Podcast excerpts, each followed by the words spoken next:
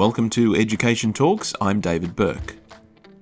Terence Tan is a former teacher and now product manager at edm8ker in Singapore. In this episode of Education Talks, Terence reflects on his time working on policy initiatives with the Ministry of Education. He also discusses edm8ker's Community Lab Makerspace at United World College and a new PD approach to engage teachers with emerging technologies. Well, Terence, welcome to Education Talks. Great to have you. Uh, where are you right now? Well, I'm based in Singapore, um, and I'm with this company edm8ker. Uh, we're based in Singapore, but we have a couple of offices in India and the US. Um, but but Singapore is where I'm based, and I've been working here since you know 2016. so, can you tell us a little bit about your background in education prior to getting involved with edm8ker? Uh, sure. Yeah, you know, it's it's it's funny. I think um, a lot of teachers, a lot of educators who uh, join the sector, you know, they have a they have a single inspirational teacher. They have a great like story about how they how they joined education because they they had a inspirational teacher in high school. Uh, I'm a little bit different. I, I I think a lot of my teachers when I was growing up were good, but it wasn't like a single one who really like captivated me. Um, so I kind of stumbled into this industry sort of by accident um, after high school, I was kind of deciding where to go for college, for university, and then um, I, I really wanted to study overseas, study outside of Singapore. So I was looking at different scholarships because my parents were like, you know, either you study in Singapore or if you want to go overseas, you got to find yourself like a scholarship. Um, so I looked at different, you know, scholarships, and like today, um, most of the scholarships in Singapore are actually sponsored by the government. So I was asking myself, can I imagine doing, um, you know, these jobs, government jobs, for the next five to ten years of my life, um, checking out the different jobs, and eventually I realized that um, for me, I didn't want a desk job. I want to stay at my desk twenty four seven. Um, it's for some people, and that's great. But for me, I wanted something that could impact people's lives, like directly and tangibly. Um, get on my feet for part of the day, really like get into the trenches and start working. Um, and so eventually it was a toss up between education and something like criminal or family law. Um, and eventually I chose education as because there weren't that many overseas scholarships for law. Um, so I was fortunate enough to get a scholarship to, to go to um, the US to study. Um, I did an undergrad in NYU and a master's in the Harvard Graduate School of Education. We call it HGSE. And and and it really was at Huxley that my uh, my eyes were open to the, to the broad range of opportunities and impact um, that you could do in education. I think before that, a lot of my thought was like, oh, okay, well, education is really all about teaching. Um, but after being there and seeing so so many of my classmates who had come from different kind of backgrounds, from tech, from business, um, from even from like from like like being a management consultant, for instance, like um, and how all of that comes together um, to to to to kind of like I wanna I wanna I wanna make a better life for the education sector. I wanna make a better life for students. How can my previous experience help me, and what do I want to do moving forward? Right. Apart from teaching, there there are other opportunities, um, and I realized like well, all these other opportunities create value for the sector. There's a value in doing it. Um, so that's when I really started seeing like, oh, apart from teaching, how else can I get involved in uh, in the education sector? So I finished up my my studies there. I came back, and I taught for two years in a secondary school, in a in a high school, right? Um, and this was a pretty this was a high school with a disproportionately high amount of uh, low income students. So these students come from backgrounds um, that that really meant that a lot of their priority wasn't in wasn't in you know getting their homework done. It wasn't like getting food to put on the table for their families because their mom or dads might might not be at home, right? Uh, might be incarcerated or just working long hours. And I think like this was super eye opening for me as someone who came from a from a much more privileged background. So I think that everyone who kind of wants to be in a sector should spend a few years teaching um, in an environment that's super different from the one they grew up, just because it it opens your eyes up to to to to to, to challenge a lot of assumptions you had, and that's great for starting your career, right? Um, to, to challenge yourself and to, to, to question like, oh, I thought things were this way, but actually it's not. Um, so after two years teaching in that in that high school, I went to the ministry Um, and it was a I focused on higher education policy. So we were doing policy analysis and staffing um, senior civil servants or education ministers. Um, and I was I was fortunate enough to work under bosses and uh, directors who were, who were quite deliberate in exposing me to quite a broad range of experiences. Um, and I can talk a bit more about this later on, but um, runs the gamut from like quantitative analysis to secretariat work, um, designing like broad conversations for a wide range of education stakeholders, um, that kind of stuff. So that was what I did at the ministry, um, policy level, high level stuff. And thereafter, I, I moved over to edm8ker, which is where I am right now. Very good. Um, I want to ask you, what was it like working for the Ministry of Education in Singapore at the beginning of the pandemic? Yeah, so so when I came in, it, it was definitely like a, I mean, weird. A weird time is kind of an understatement, right? Um, when I came in, um, like I mentioned before, I was in the higher education policy division, so we oversee the polytechnics and ITE. And some for some of our uh, overseas listeners, these are like community colleges or vocational institutes. Um, they they are they are tertiary or higher education institutions in Singapore but they have um, they have a lot of independence, right? Um, and broadly speaking, our division has oversight of the polytechnics and um, the Institute of Technical Education. We call it ITE. So although these um, institutions have operational autonomy, where the ministry comes in as a set kind of like broad direction to help coordinate efforts between the different institutions, and also to ensure that their direction is is broadly aligned with the ministry's goals. So I think when I first came in, it was in the early 2020, right? And it wasn't that rough, right? early 2020, we we were still like wondering what COVID was, and mm. we had no idea about the kind of extent of impact it would have. So I entered in January 2020, right as the pandemic started. Um, and and generally in the ministry, the time you're taking to onboard yourself into a policy role is around four months, and everyone knows that. So during those four months, you're given a bit of time to to really learn um, and get into the thick of things. So you're learning more than contributing. So so I wasn't trusted in the thick of things, but I remember like coming to the office at nine and people already there, like they were frantically like they had this look of like urgency in their face that I know what's going on, but like I'm involved in something that for now I can't tell anyone else because a lot of it was under wraps. So it was a funny, it was a, it was a definitely like a very unique situation I was in. Um, and I also remember like leaving at six or seven and people were staying in. I was talking to them like, oh, aren't you going home? They're like, no, we're waiting for an email to come in, hmm. um, tallying up contact tracing. We're probably gonna stay till like nine or ten.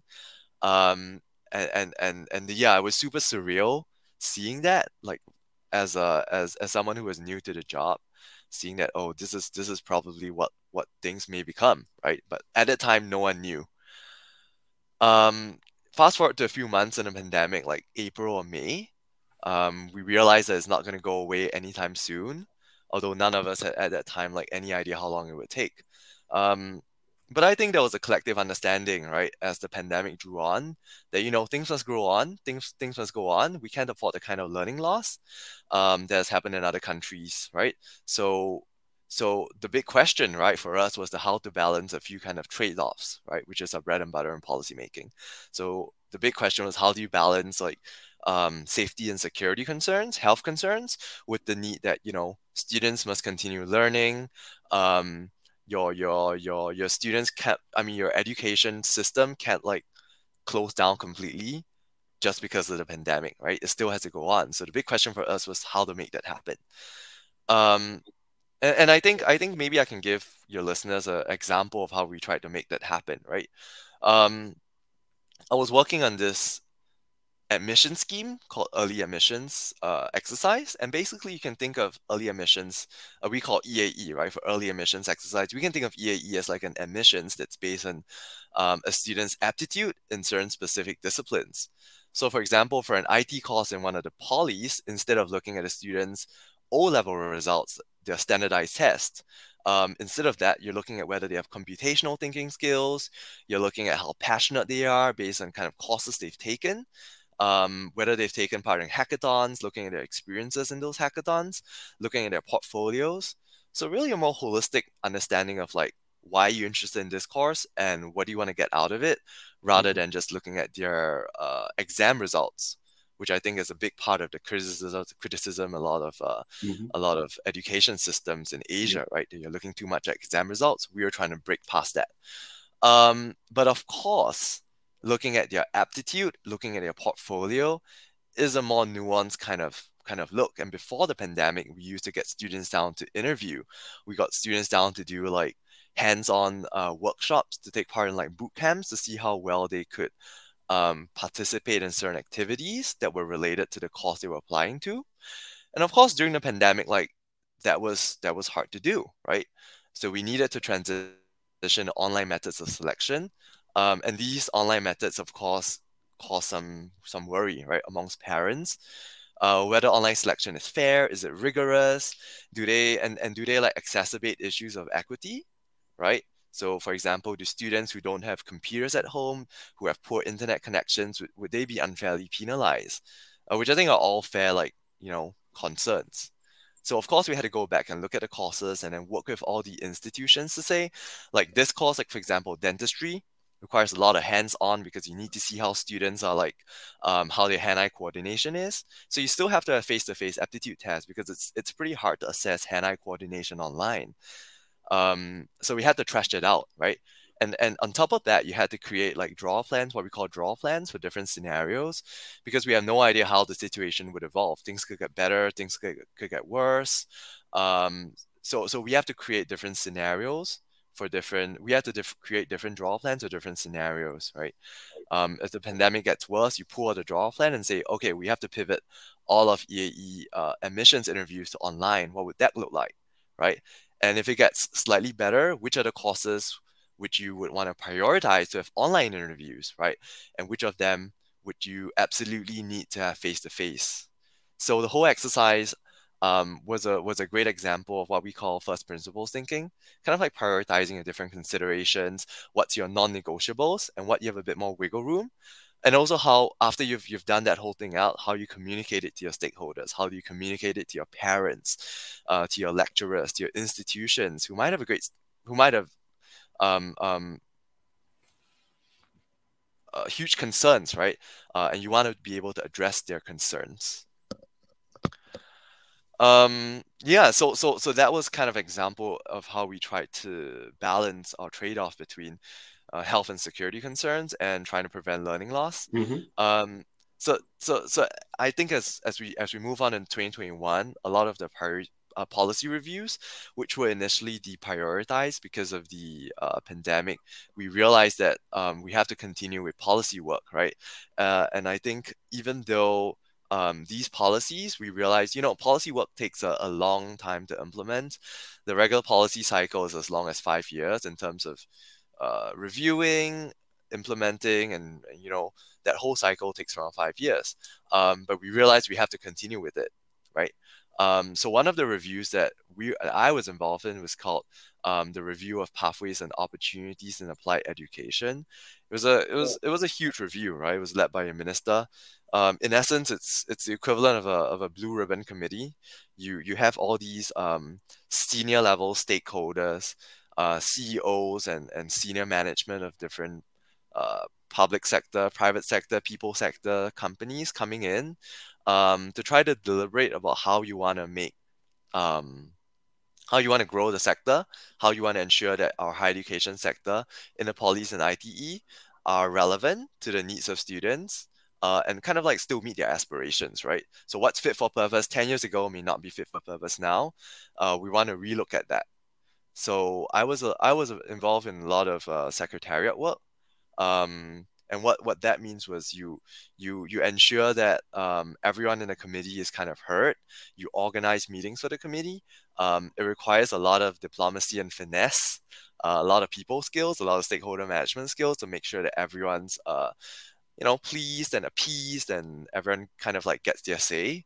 Um, and I was also involved in a few big policy pieces related to that committee, related to that review, uh, such as number one, how do you expand opportunities for deeper industry exposure, um, including, say, industry immersion for different profiles of students.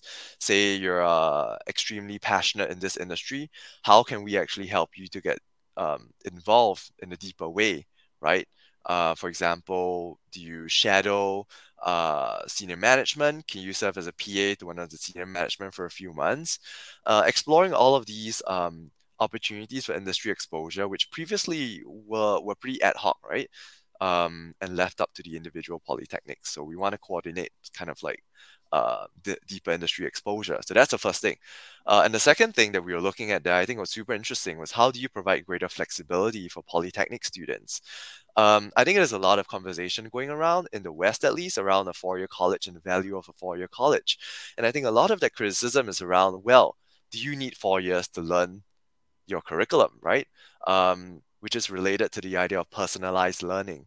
How do you ensure that students um, go through courses in a way that is most attentive to their needs, right? If you if a student um, needs more time to graduate because they need a longer time to go through different modules, just because they might need a bit more time to understand the content, um, can we give them a bit, a bit more flexibility to go through that? Um, so can we offer these personalized learning pathways um, for students to help to help meet their needs and what are the resources that we would need? Is it worth it to invest in those resources just to cater for like 5% or 6% of students? So all these are hard questions that we really have to like deliberate around and kind of like calculate the policy trade-offs. So that was what we were doing in in, in 2021 um, and and and I think that was that was also super interesting. So I think if you think about it, um, yeah, there was there was a lot uh, mm. which which we had to to grapple with during yeah. during my two years there. what an experience! Um, on reflection, what was the biggest challenge and perhaps the learning points from your time there? So so my biggest challenge, um, especially when I first came in, was kind of squaring the on ground experience which I had in schools before against the the policy exposure, which is at a high level, right? When you're a teacher, you, your, your, your focus is on your classroom. Your focus is on your, on your students, right? And I'm sure all the teachers out there that they're listening to your podcast have at least one or two experiences of like, you know, you, you, you make sacrifices for your kids, right? Um, you make sacrifices for your kids, even though it might affect sometimes your own mental well-being or your own kind of health. Um, and, and, and seeing the kind of decisions that you have to make at a high level seeing the kind of decisions that you have to make when you're in the policy policy departments. Um, there were a couple of times where I was making recommendations where my instinct was like, well, if I was a teacher on the ground, I would hate it, right? Because there are some um, decisions that I have to make for the good of the health and security, which would place a greater burden on teachers, right? For contact tracing, um, for to ensure that students are taking the temperatures every day, things like that. As, as mm. pedestrian as that may sound, that was important, but but it would mean that there's a greater great greater kind of like uh, burden on the teachers. Um, so so I mean that was something that I was grappling with, and I, I, I feel like after a while you reconcile it, right? You you you you reconcile it by having a kind of like a watertight policy rationale when you're proposing a policy when you're when you're making decisions that impact not just your classroom or your school but it impacts like a hundred thousand students like 50,000 I don't know staff amongst all of the polytechnics and ITE you want to have a very good reason why you're making certain decisions um, against others right based on a set of criteria which everyone aligns on. So your your your your decision making process has to be very thorough and it has to be very comprehensive right? And then once you once you're once you're secure with that then after that communication is important. How you communicate your your your decisions down to your stakeholders is important. But that's a second order issue right? You, you can't make decisions just because your stakeholders want to hear a certain set of things right? Um, you can make decisions based on short-term gains. Um, and i think you have it, it requires a certain set of i guess courage to be able to say that I think that this should be made for the better of the the, the whole education fraternity, even if it means that you know certain segments are gonna shoulder a bit more burden, and you have to do so in a way that like I guess people people people are okay with it, right? So that just reinforces the importance of I guess uh, policy decision making, right? Um, so that was something that I was grappling with. That was something that in the first few months I was I was a little like mm, unsure about. Um, but the biggest learning points, right? So I think the biggest learning points were three. I, the first one is about trade-offs. Like I mentioned just now, to be very clear what you're trading off against. Like all policy making is trade-offs. So you can't really just decide that I want to do this and have you can't have your your your cake and eat it too sometimes. You have to be what you have to be clear what you're trading off against and you have to be clear what you can't trade off against.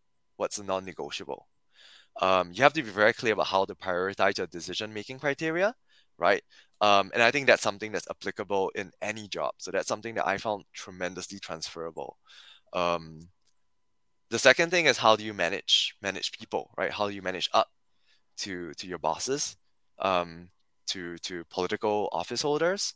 How do you manage laterally to other people within the ministry who might have competing um, aims, who might have competing goals, objectives, mm-hmm. um, to kind of try to find common ground with them? Um, how do you manage down um, to people who might be reporting to you? uh, informally or formally, right? And and informally is a, is a, is a whole whole different ball game because sometimes these people may not may not be formally reporting to you, but you need to work with them. They're more junior to you, and you've been given a responsibility of trying to mentor them and and and kind of work with them to make sure their work is up to speed. How do you do that? So all of these like uh, different experiences, managing different profiles of people, um, was something that I took away in for in, in a big way, and that's something that's that's that's tremendously transferable as well. And I think the third thing that that I, I got out of is the importance of having internal processes, uh, especially when you're managing a team, especially when you're trying to do operations. How it was so clear to me the the institutions and the organizations and departments who have very clear internal processes do so much well when a crisis hits right? Rather than those who don't have clear internal processes. Yeah. And even though COVID kind of showed us that you have to continually evolve these processes, um, the, the it was it was quite clear to me that those departments who had stronger processes going in were able to modify them uh, on the fly rather than those who just you know were super ad hoc about the way they did things. So I guess those three things were, were my my biggest like learning points. Yeah. Um, I was in an international school in Singapore at the time when that kicked off, and I think that uh, the, that communication piece and an explanation of why decisions were being made was very good. And um, also, I had the benefit of uh, getting to become very good with uh, Google Forms and spreadsheets as we were tracking people's uh, travels at the start of the uh, start of the pandemic, uh, which know was a not a positive way to look at things. But um, that's really really interesting. Um, can you tell us a bit now about your current role at edm8ker?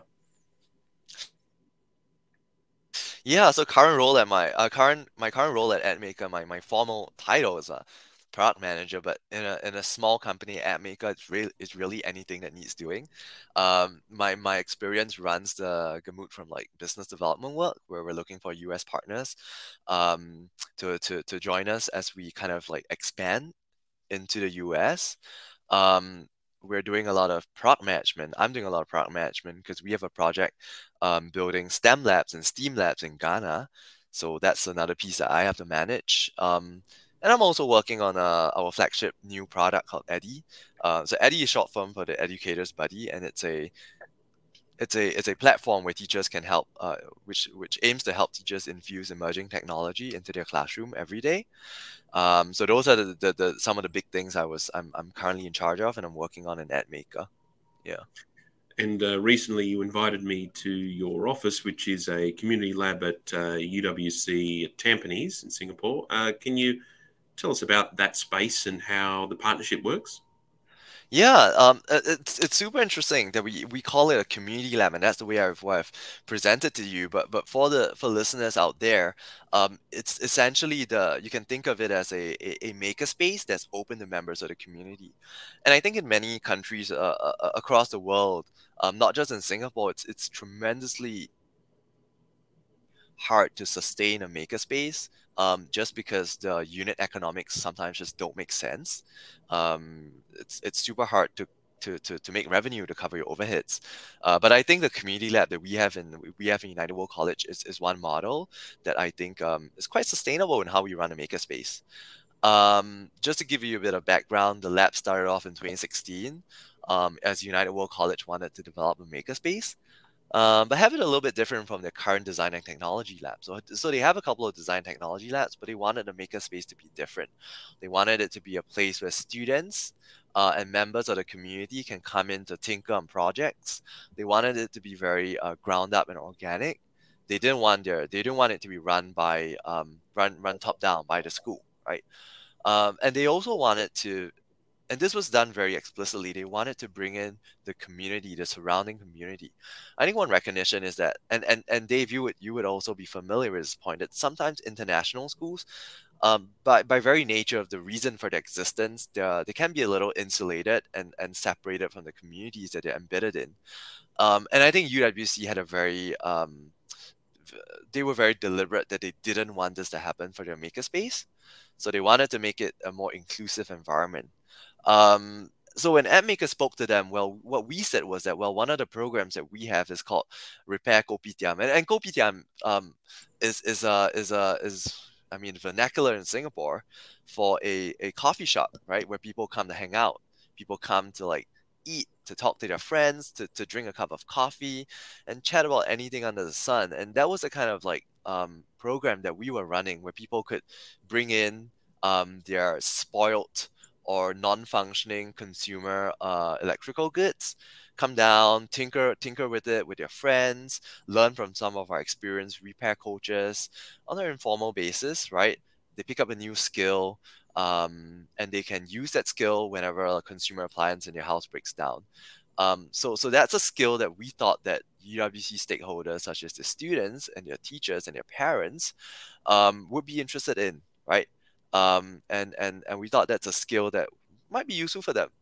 Um, and UFG said, "Wow, that's a that's a wonderful program. Let's bring it on board."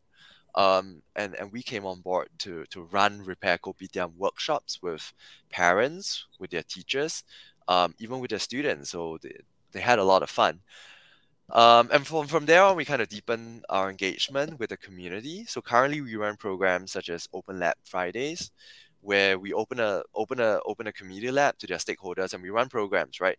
Um, one of the programs that we ran pre- uh, previously was about exposing uh, you know community lab visitors to augmented reality and virtual reality.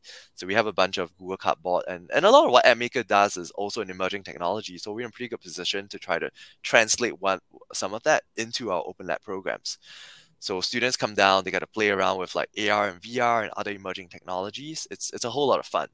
Um, and then we also like share with teachers how they can actually help to integrate it in their classrooms.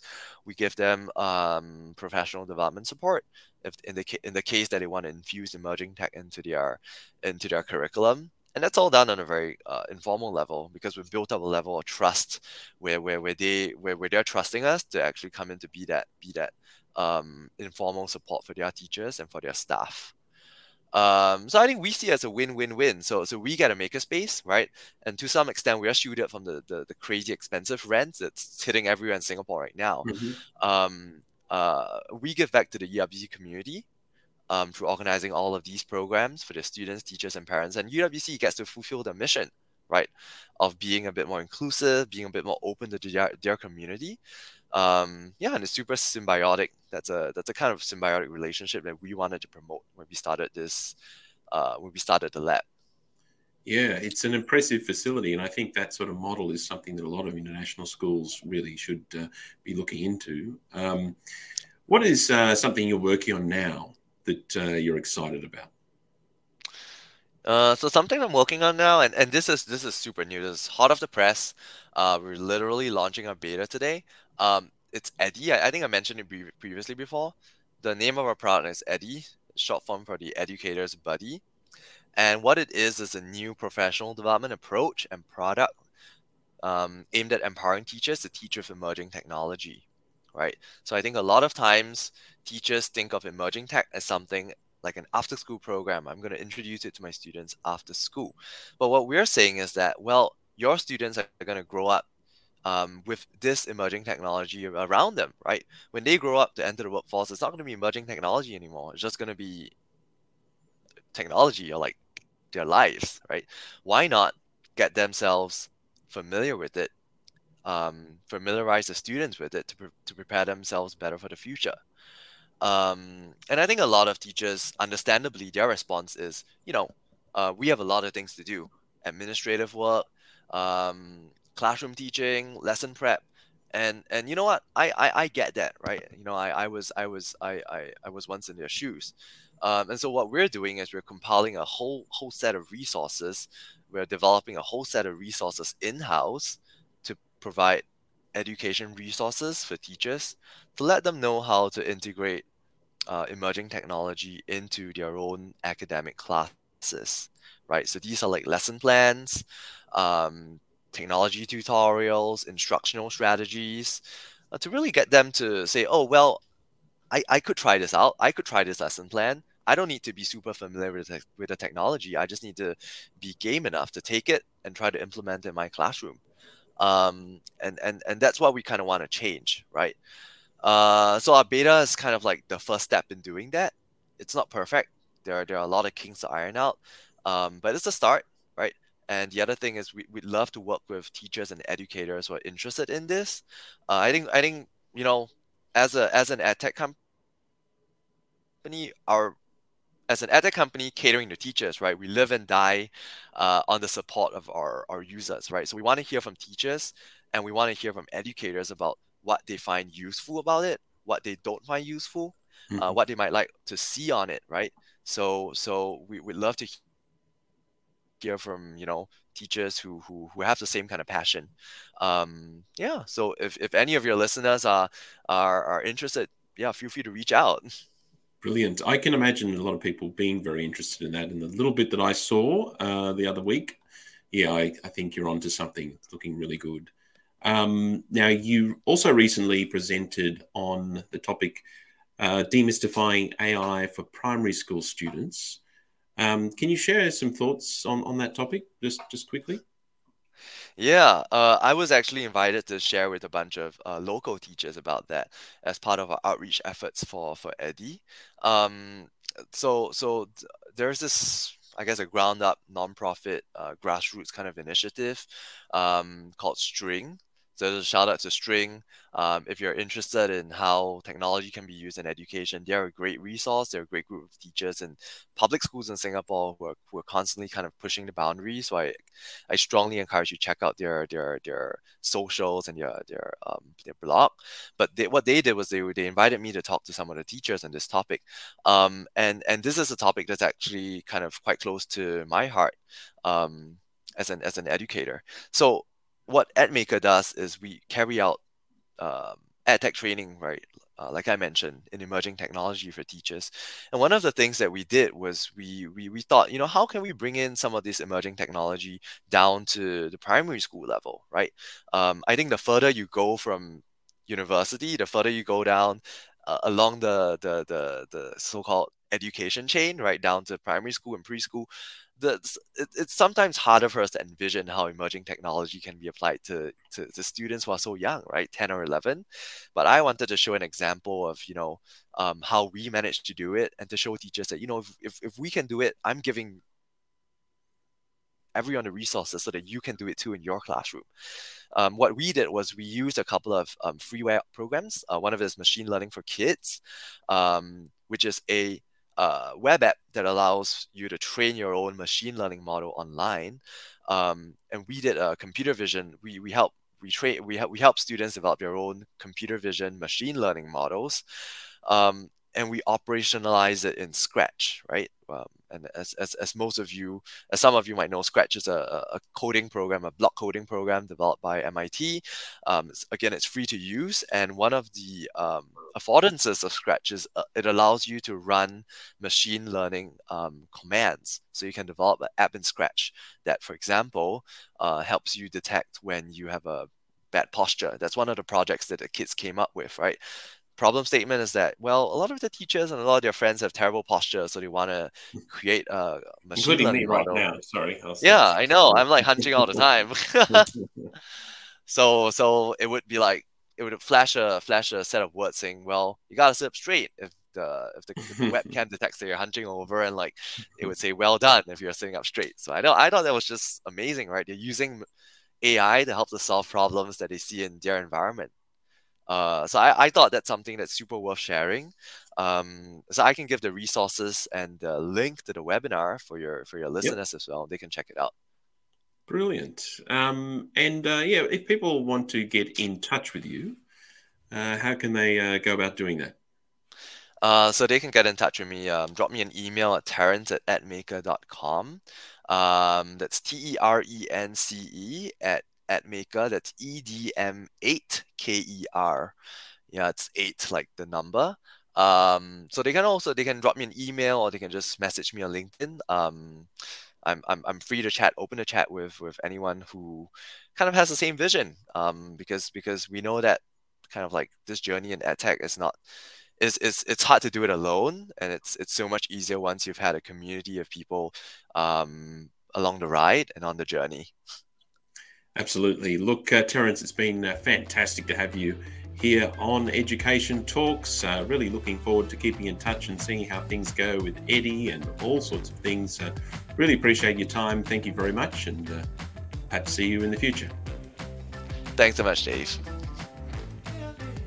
Education Talks is an Ed Events production for the Ed Events community. You can keep up to date with the development of the community by registering on the website at ed.events.